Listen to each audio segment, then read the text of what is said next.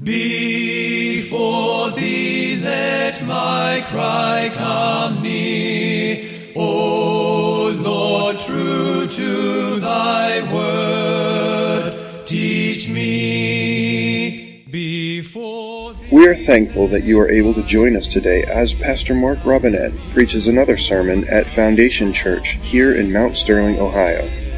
If this message is an encouragement to you, and we pray that it will be, please consider taking the time to go to www.foundationfellowshipchurch.org and let us know. Thank you, and may the Lord richly bless you through His Word. let my lips thy praise confess.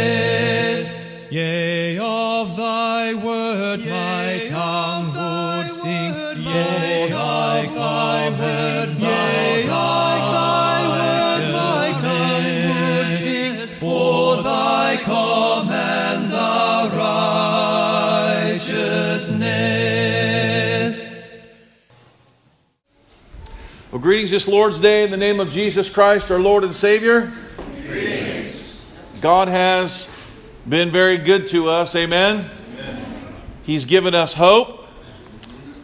Hope in the birth of little William Everett, who their family's not with us today, but little William, I was telling Luke, I was like, it isn't exciting. We have a new, uh, a new person in the world, you know? Not a not a possibility, but an actual person with a name who has so much potential, right? One day, if we live long enough to see it, William may walk down this aisle and get married. We may get to know him. Who knows what he'll do in the world? I love all that. To me, that's exciting. Every time God gives us someone new. Now, Christ gives us better hope even than this, right? We're never sure exactly what the future holds for any given person that God even gives us in the world, but the hope that Christ gives is not a hope that is uncertain. Amen? He gives us hope that is more than possibility, more than promise, but it is indeed His promise. He hasn't promised us that we'll all have what we think we have here, but He has promised us salvation, and that is a sure thing. This hope cannot and will not disappoint us. It will not fall short or fail. This truth is undeniable. Everybody say undeniable. Psalm 27, David talks about this undeniable truth of the power of God that takes our focus off of our own weakness, which causes us to fear, when he says these words in Psalm 27 The Lord is my light and my salvation. Whom shall I fear?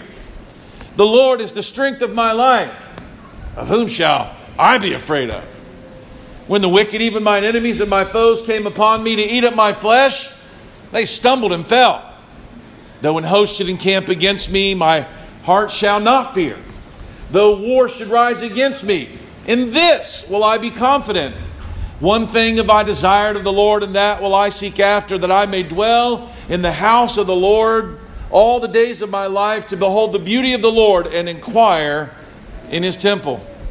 For in the time of trouble he shall hide me in his pavilion, and in the secret of his tabernacle shall he hide me. He shall set my feet upon a rock. And now shall my head be lifted up above mine enemies round about me. Therefore will I offer in his tabernacle sacrifices of joy. I will sing, yea, I will sing praises unto the Lord. Hear, O Lord, when I cry with my voice, and have mercy upon me and answer me.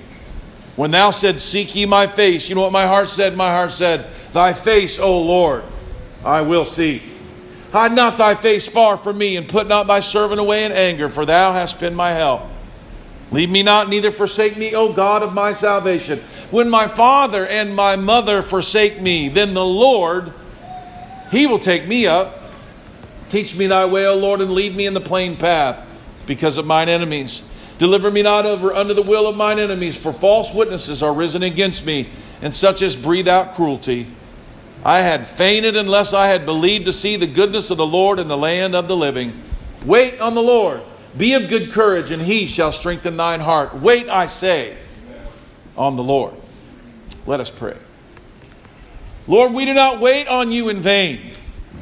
We know that when we wait on you, that they that wait upon the Lord shall renew their strength.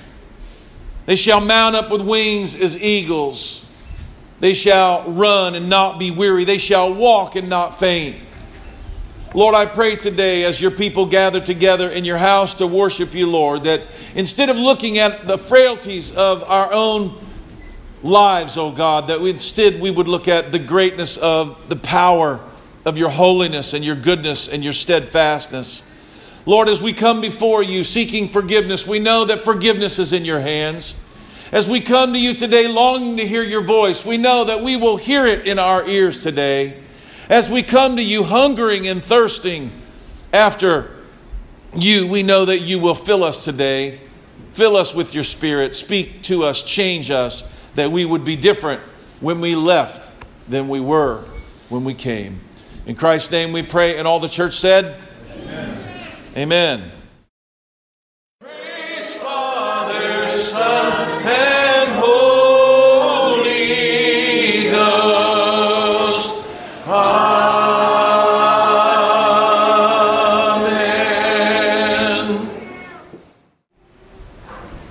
remain standing for just a few moments more as I read for you my text from Luke chapter 22, verses 28 through 34. My sermon today is entitled Undeniable. Everybody say Undeniable.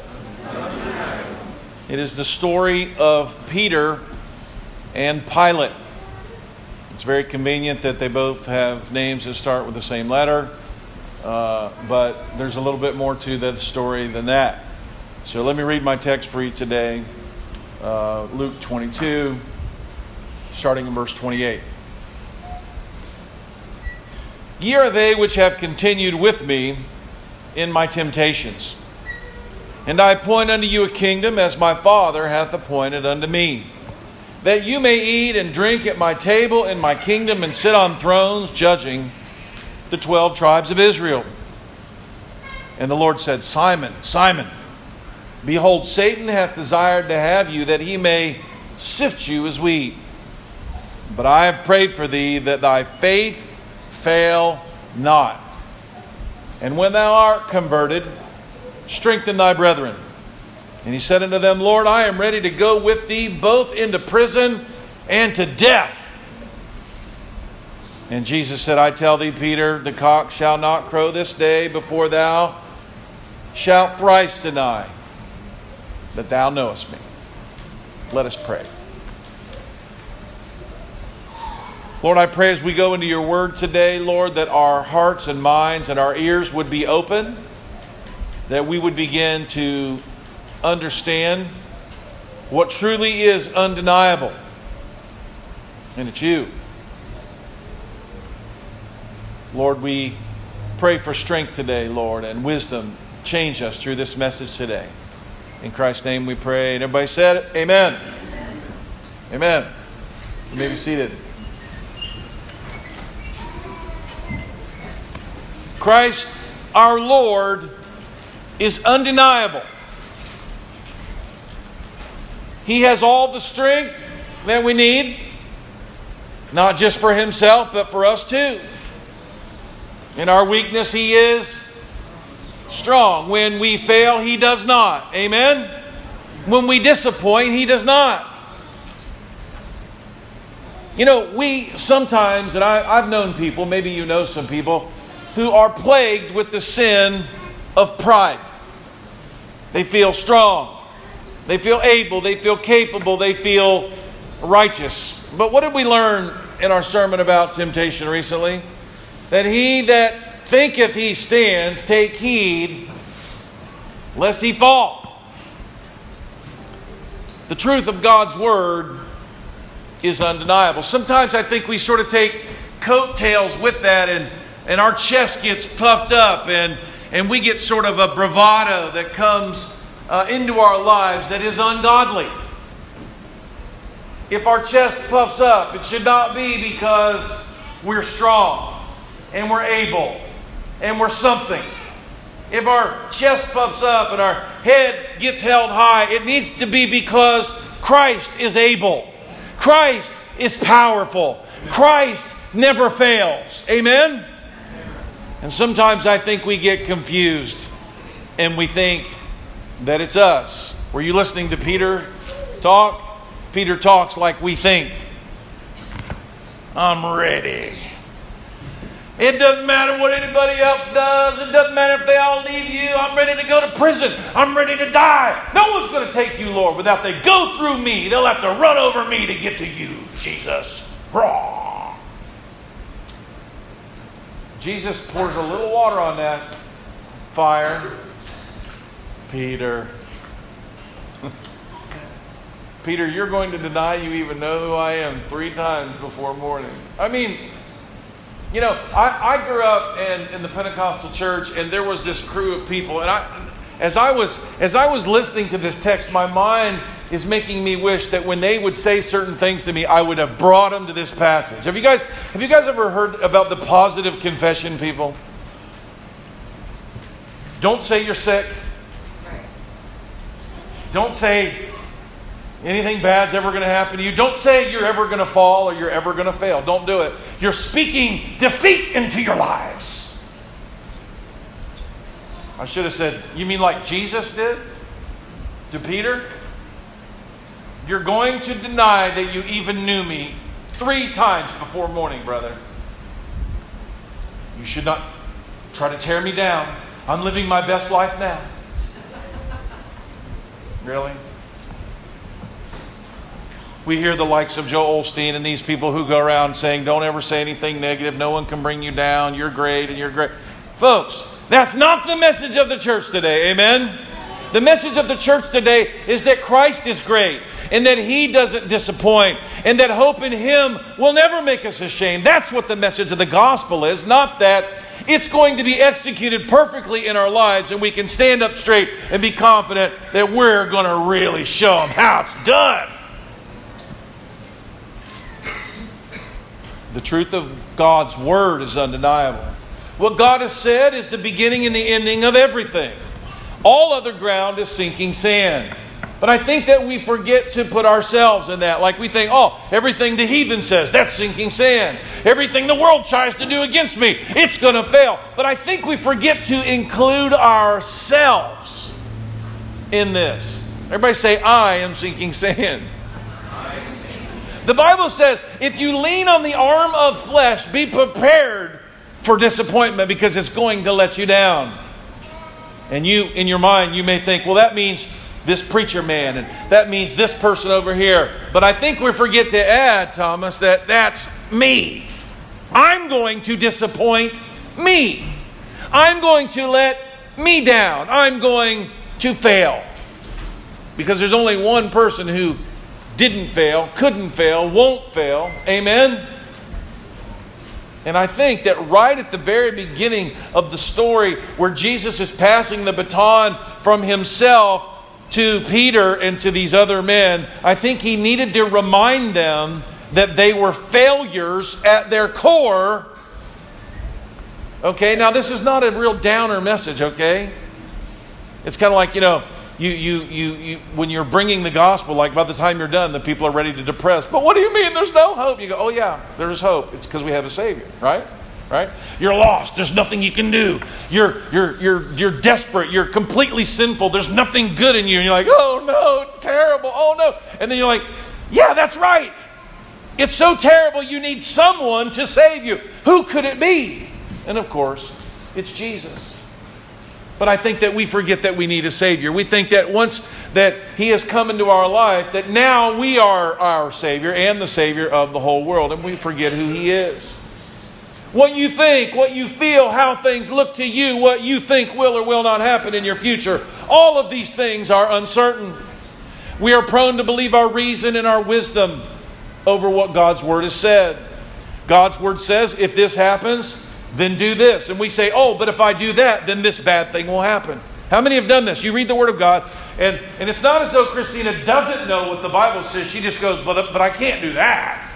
Because if I do that, then this is going to happen, right? It says, go talk to your sister or go talk to your brother. Go, oh yeah, but they won't listen to me, and and and it's going to turn out bad, and we're going to get in a big fight. Or or trust God with your money, and you go, oh yeah, but I don't have enough to live, and if I do that, then I won't be able to pay my mortgage, or I won't be able to feed my family. Right? It's what we do. We reason away because of what we see and what we think. What God's word says will happen. He says, "Give and it shall be." God, at least give me a chance to get a drink of water. Given it it shall be given unto you, right? Knock and it shall be open. Seek and you will find. And we just go, well, you know, it's like sending your kids to look for something. I don't know where it is, Dad. Seek and you shall find. See, when I tell Benjamin to go to look in the van, I don't really know if it's actually in the van. I'm just hoping that it is. But when God says to seek and you shall find, if you seek, what are you going to do? Going to find, Stephen. That's what's going to happen. We let each other down. We forget things. And I'm, I guess I'm preaching a pre sermon sermon that is going to keep me from my sermon. But it's what we do. It's what we do until our hearts turn to God without reservation and say, This is what God says. And no matter what I think about it, no matter how certain that I am that God couldn't really mean what He actually says, no matter how hard what He seems says, we say, you know what, I'm going to obey God. That's what we have to do. When you get to that point, when it doesn't matter what you think, that you just do what He says, you're getting at a good point. When our hearts and minds are turned wholly over to God, our will will always follow His Word. That's what it means to have faith. True spirit born faith is when a man comes to live as though the things that seem undeniable to his natural mind are less certain than what God's word says is true. Okay, now I'm going to say that again, okay? Listen real close. True spirit born faith is when you come to live. Everybody say, I come to live. That means what I do with my hands and my feet and what I say and everything I do. When you come to live as though the things that seem to you undeniable to your mind, to your natural mind, they are less certain to you than what God's word says. You, know, in the natural mind, the sun is going to come up tomorrow, right? In the natural mind, if I, you know, if I walk into this, uh, if, if, if, if they put me in the lion's den, I'm going to be eaten by lions. That's what happens when you go in a lion's den. I'm not going in there, God. Okay, God, they're going to throw me in a fiery furnace. And what happens to people when they get put in a fiery furnace?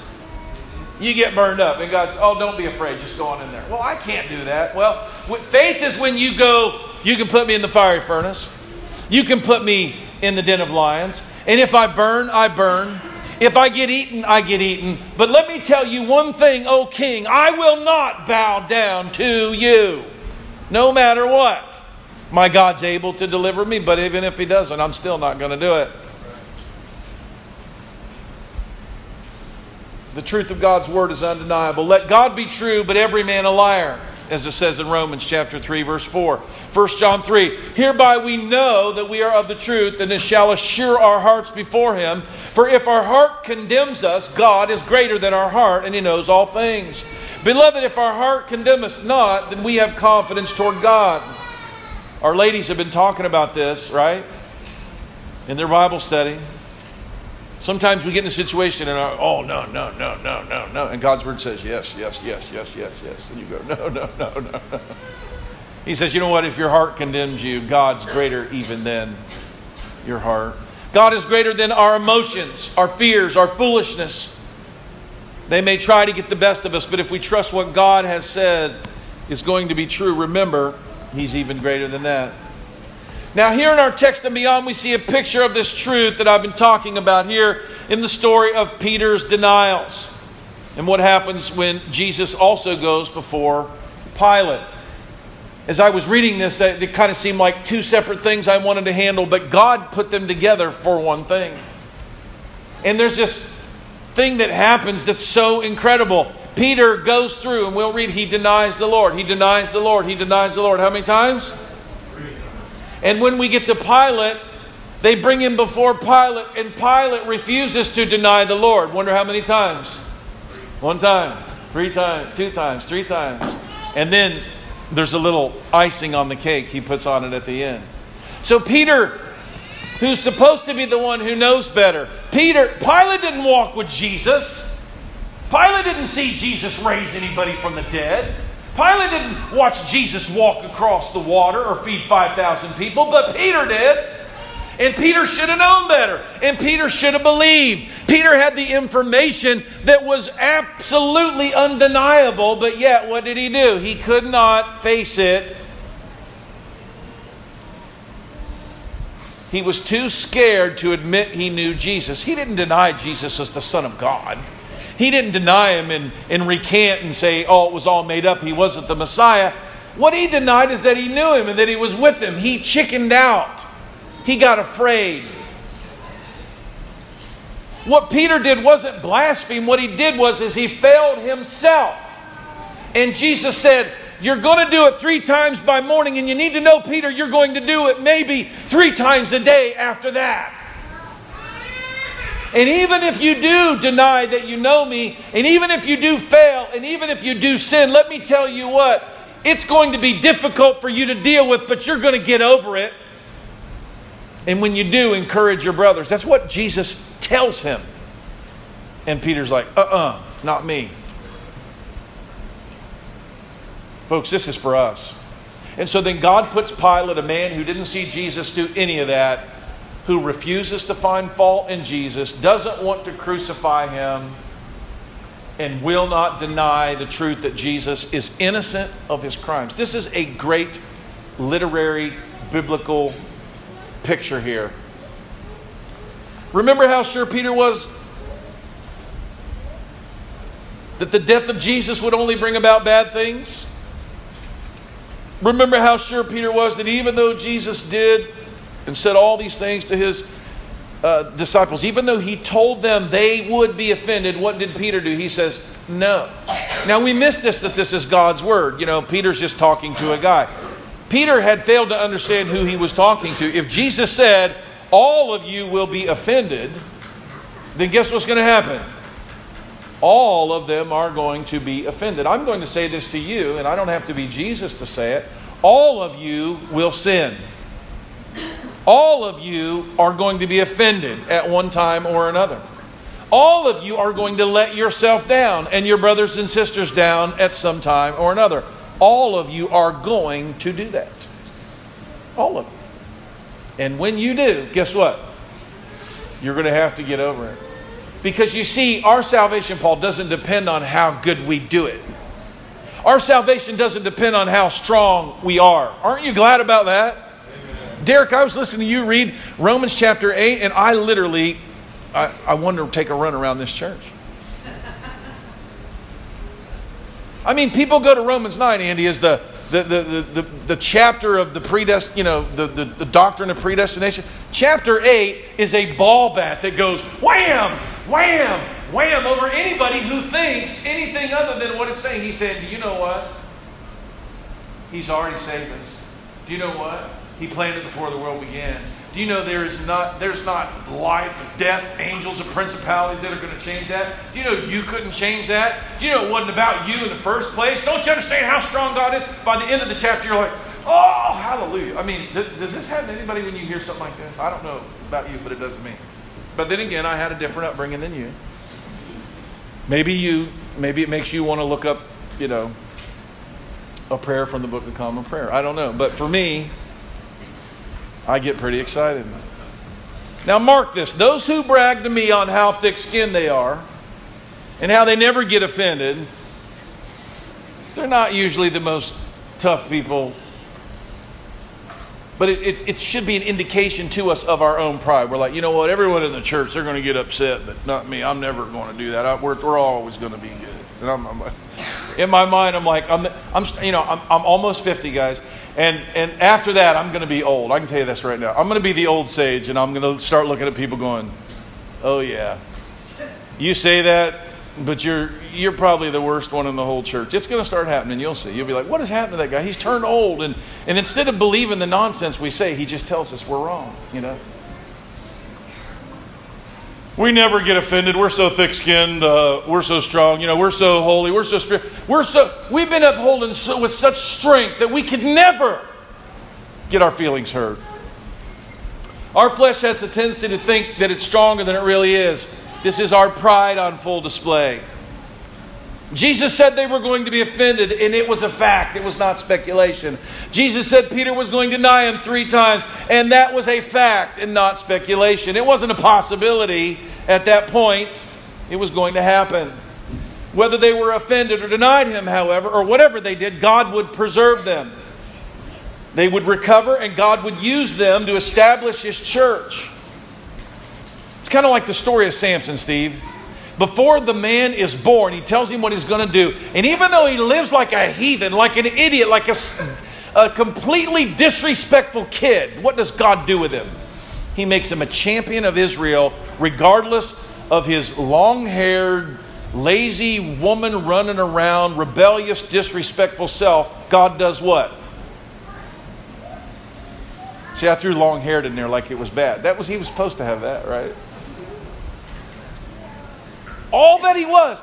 God said, This is what you're going to be. This is what Thomas is what you're going to do. He said, You know what? You are going to glorify me. And you go, Yeah, but I really let you down this weekend. And God says, You know what? You're, you might glorify me through your failures, but you're going to glorify me. That's what Samson did. Samson, God used all these terrible things that Samson was up to to bring glory to God. We like to think we're going to bring glory to God because we're going to show people the right way to raise children. We're going to bring glory to God because our kids are going to be the best, the smartest, the brightest, the most. Somehow I'm thinking maybe not. We falter, we give way, but he does not. Jesus was undeniable. Jesus is undeniable. Peter had said, Though all men deny thee, I won't. Paul told the Corinthians, in chapter 10 of his first letter to them, in verse 12, he said, He that thinks he stands, take heed lest he fall. All right, so let's get back in the text here and let's look at it. Luke 22, 28, ye are they which have continued with me in my temptations. Now, I think this phrase is so marvelous and it, it goes with what we've been talking about that Jesus' time in the garden it wasn't just that he was scared, but that he was tempted. He was in the press, right? He's in the Garden of Gethsemane, which means olive press. He's there on the Mount of Olives. He's being pressed in temptation. He says, You've been with me through my temptations. Jesus did not fail in his temptations. He never does. He can keep us from falling, but even when we do fall, we shall arise. Did you hear Brother Jeff reading from Micah? I love that scripture. Rejoice not against me, O mine enemy. When I fall, I shall arise. When I sit in darkness, the Lord shall be a light unto me. Can you hear that? See, this bravado isn't in, I'll never fall, I'll never stumble, you'll never see me do this. No, it is, let me tell you, when I fall, I shall arise. The Bible says a righteous man falls down seven times, but he gets back up. This is not about, this is not, these are not scriptures about determination. This is a scripture is about predetermination.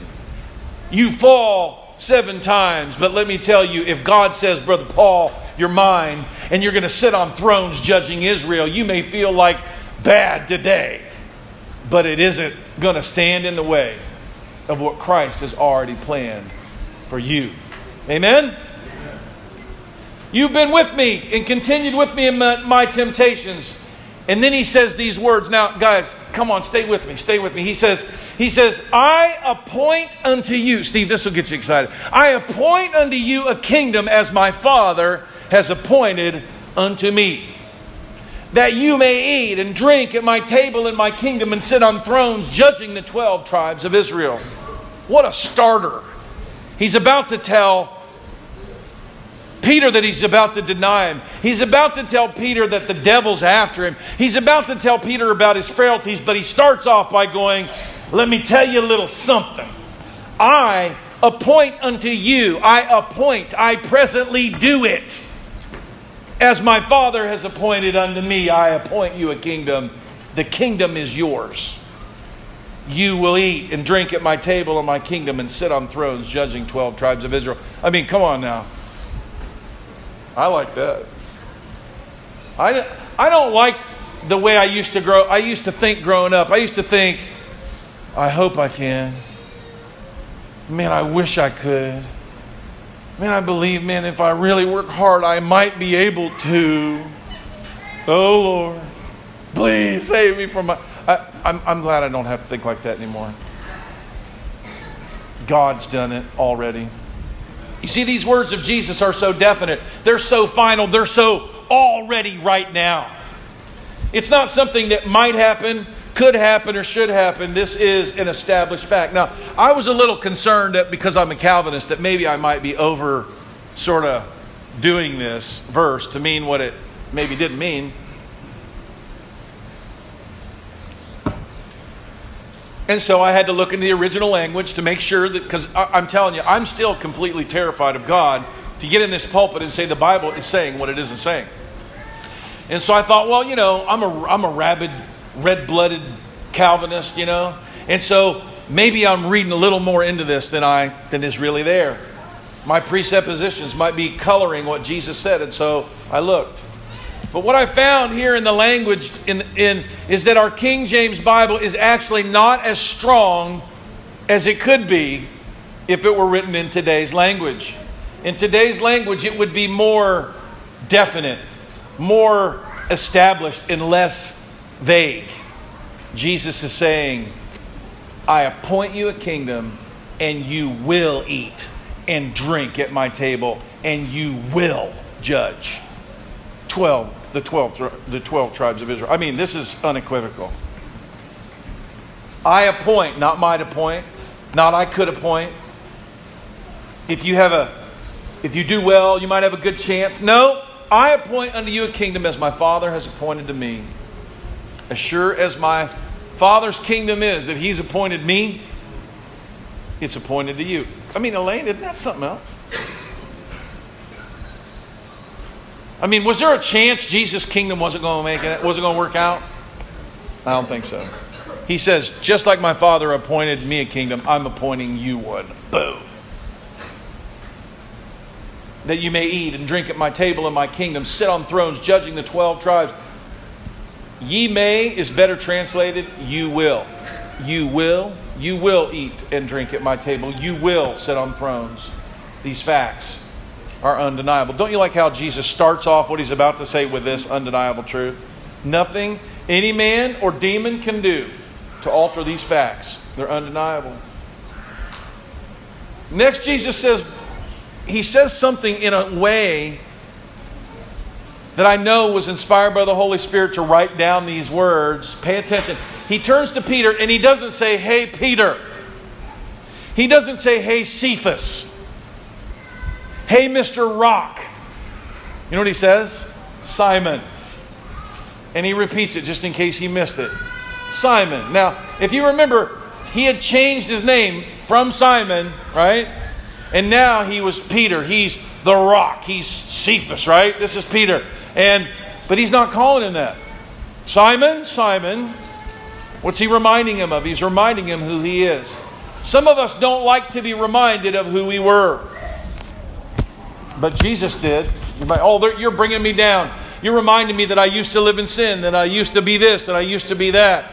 You know what? I think every time we're reminded of that, what it should do is fill our hearts with thanksgiving and it should erase the pride that is built up in our flesh that's ungodly and that raises itself above the goodness of God. Amen? He turns to Peter and he says, Simon, Simon, Mr. Brave, Mr. Sure, Mr. Confident, Mr. Passionate, Mr. I'll never deny you.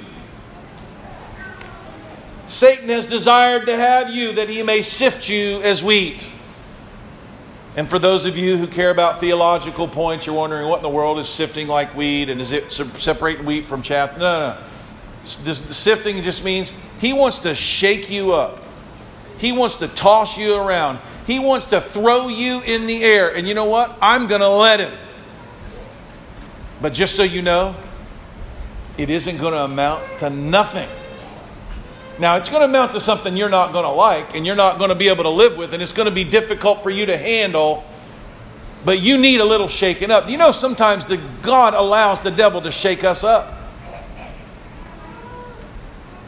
But not to destroy us because he can't. You can't destroy what God has already established.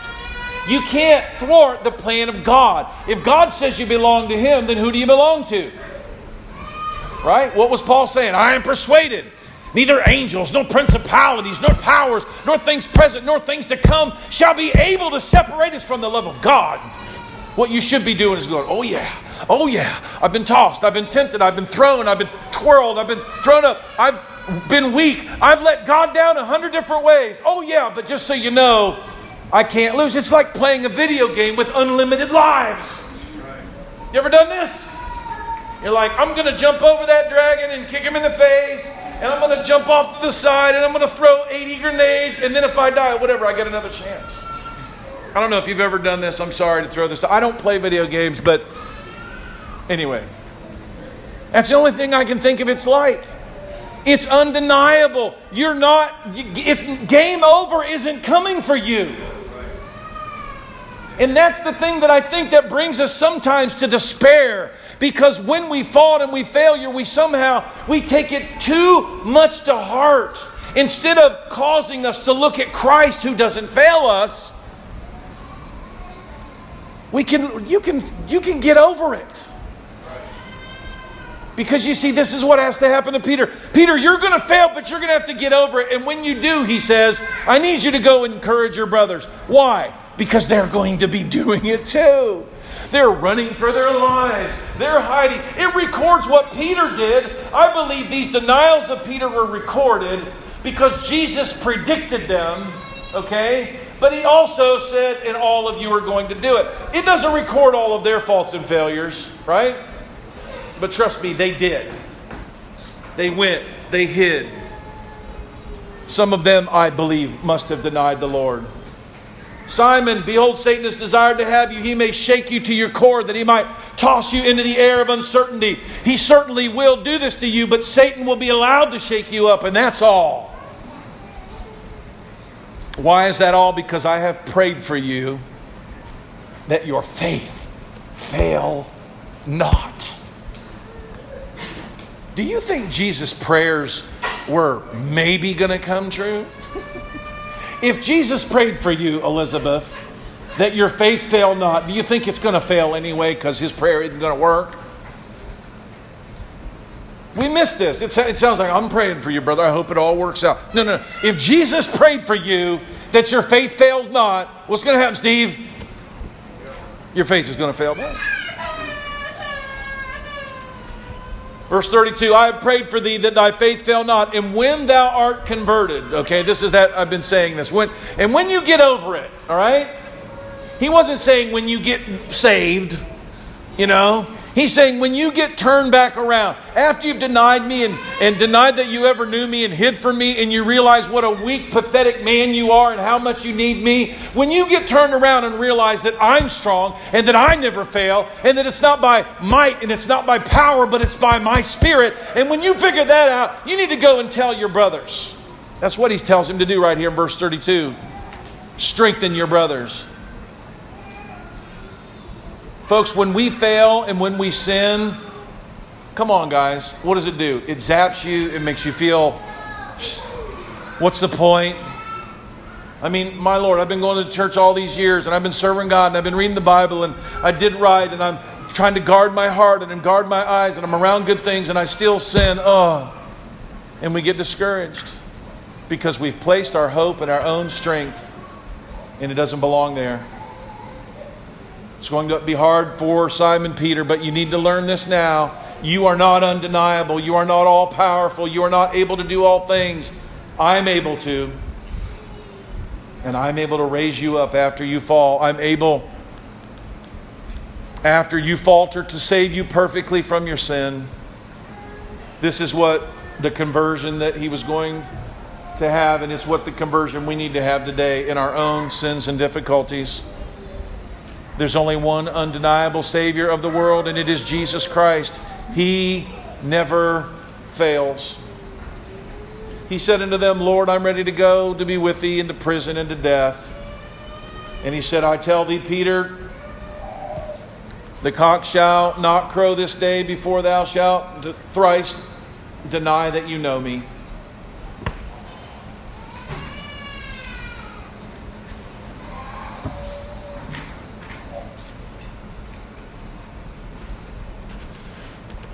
So, number one, what is undeniable? One of the undeniable things is that you will fail. It's undeniable. You will disappoint, you will sin, you will fall short in many ways because you are weak. John 18 says Simon Peter and another disciple were following Jesus because this disciple was known to the high priest. He went with Jesus into the high priest's courtyard. Peter had to wait outside the other door the other disciple who was known to the high priest came back and he spoke to the girl on duty who brought Peter in. And she said, Are you one of his disciples? You are, aren't you? And he said, I am not. Number one, denial. Simon Peter stood warming himself. He's, he's now, he's no he's, den- he's denied even knowing God, and now he's warming himself. He's giving comfort to his flesh, having a hard time even with his own denial. Someone says, Aren't you one of his disciples? And he goes, I am not. One of the high priest's servants, a relative of the man whose ear he had cut off, challenged him, Didn't I see you with Jesus? And again, Peter says, What? Nope. And at that moment, the rooster began to crow. Let me tell you something that's undeniable. Your faith will not fail.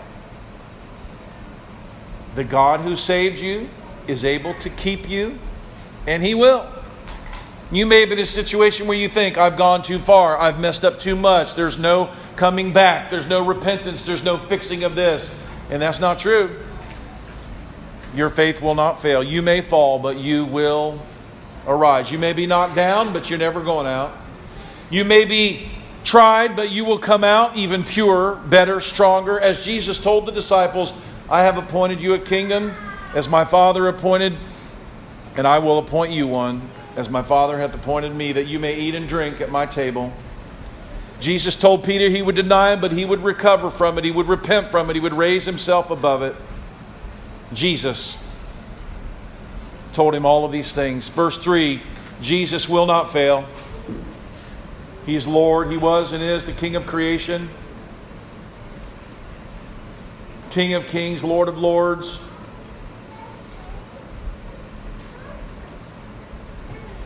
We don't have time to go into it or even look into it a lot or but it was amazing to me you can read in John 18 and 19 verse after verse after verse of Jesus confrontation with Pilate an unbeliever a man who didn't know any better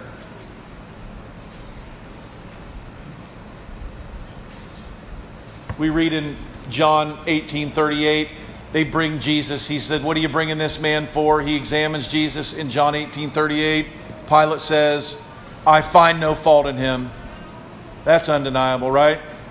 Was there any fault in Jesus? Had he ever sinned? Had he ever done anything wrong? Nope. Pilate was confessing the truth while Peter was lying.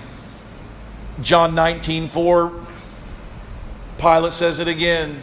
They keep bringing in, what's wrong? Why do you want to kill this guy? He hasn't done anything wrong. I find no fault with him, John 19 4. John 19 6, he says, they bring him again. We want to kill him. We want you to crucify him. We want you to do away with him. He's like, I find no fault with this man. Three times Pilate refuses to deny him. And then to put a little icing on the cake, John 19, as Jesus was being taken away to be crucified. John 19 19. Pilate wrote a title and he put it on the cross. The writing was Jesus of Nazareth, the King of the Jews.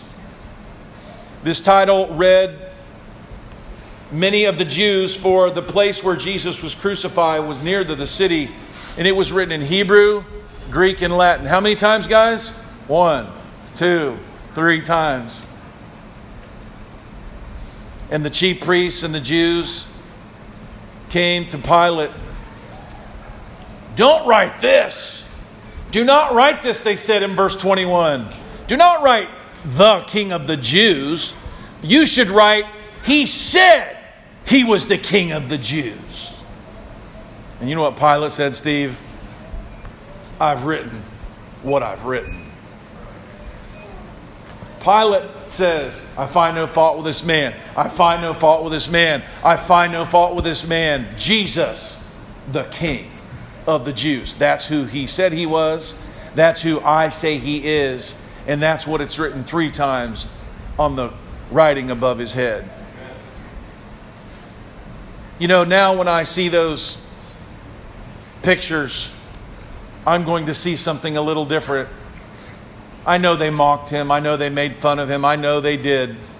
But in the midst of it all, there was a positive confession of an undeniable truth stamped three times above his head by a man who refused to change it Jesus, the King of the Jews. Jesus, the King of the Jews. And for Peter, I bet as he looked at it himself, which he could read these languages, he saw what he knew was true himself. And it wasn't him that was true, but it was Christ. Amen? All the gospel accounts of this story, Jesus tells them that they all will be offended. We will all have our faithless days, people of God. Do not despair.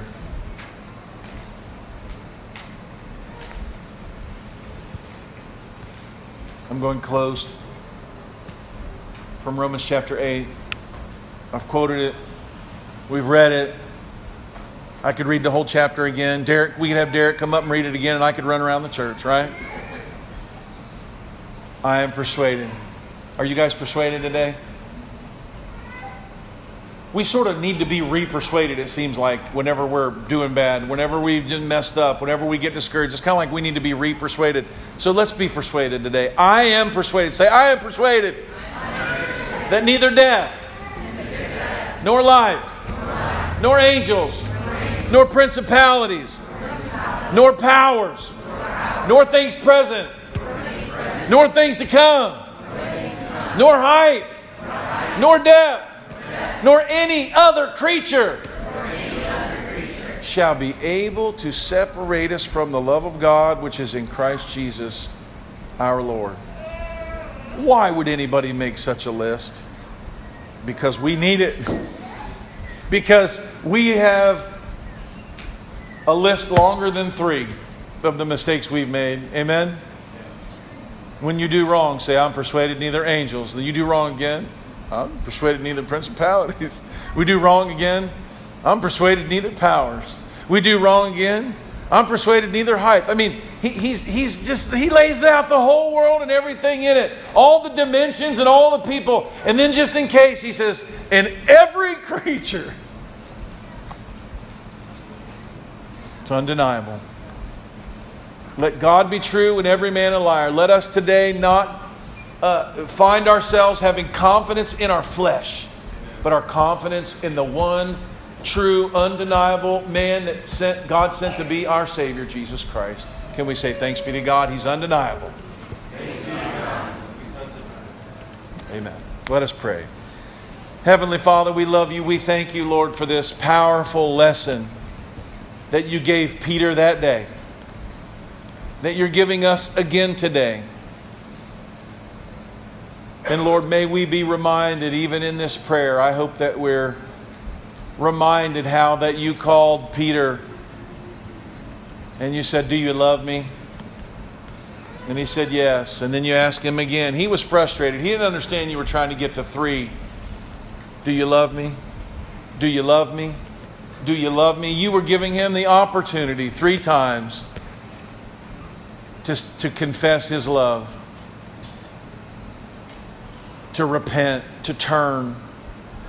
And as he turned, he indeed, indeed did encourage his brothers. May we, as we turn from confidence in our own flesh to confidence in you, may we turn and may, may we encourage our brothers and sisters around us that you are the only undeniable one In Christ's name we pray. Amen.